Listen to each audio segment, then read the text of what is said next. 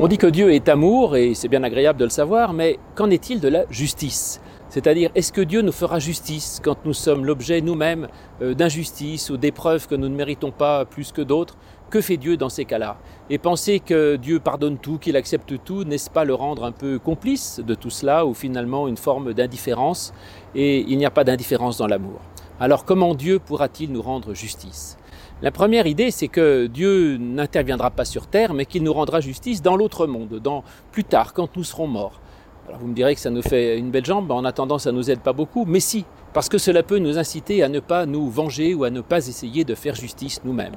Si nous croyons en effet que Dieu rétablira plus tard toute chose, rétablira le juste dans son droit, compensera ce que l'un ou l'autre a pu subir dans l'autre monde, alors je peux vivre tranquillement en faisant confiance simplement que Dieu fera toute chose comme il faut pour l'éternité. Mais dans l'évangile, il n'y a pas simplement des promesses pour l'au-delà. Et il y a aussi, je crois, une bonne nouvelle pour dès aujourd'hui. Et l'évangile n'est pas une invitation à se dépréoccuper du monde en disant que c'est le monde qui est injuste et que donc il faut euh, euh, se couper du monde pour ne vivre qu'en Dieu. Alors, ces promesses, on les trouve par exemple quand Jésus dit euh, Celui qui perd femme, enfant, terrain, maison, trouvera dans l'autre monde et dès ici-bas, dans ce temps-ci, cent fois tout cela. Alors, est-ce que Dieu rendra cent épouses à celui qui a perdu la sienne, cent maisons à celui auquel on aura volé la maison? Certainement pas. Et donc, il faut essayer de comprendre de quelle manière Dieu pourra faire justice. Peut-être que d'abord il fera justice non pas matériellement, parce que Dieu ne rétablit pas matériellement les choses, mais avec euh, la monnaie divine qui est une monnaie spirituelle. En effet, je crois que même celui qui est lésé ici-bas sur terre, Dieu peut lui donner tellement de foi, tellement de confiance, tellement de joie, tellement d'harmonie en lui-même, que tout ce qu'il aura perdu finalement ne sera pas bien grave par rapport à ce qu'il peut gagner en Dieu. Euh, l'autre manière avec laquelle Dieu peut nous reconstituer, en quelque sorte, c'est par une sorte de processus psychologique. C'est-à-dire que Dieu par la foi que l'on a en lui, euh, donne aux croyants une quantité incroyable d'énergie, de force, de possibilités de se relever, de reconstruire, de ressusciter en quelque sorte. Et ainsi, avec l'aide de Dieu, eh bien, nous pouvons effectivement euh, revivre même quand nous aurions eu des épreuves terribles et abominables.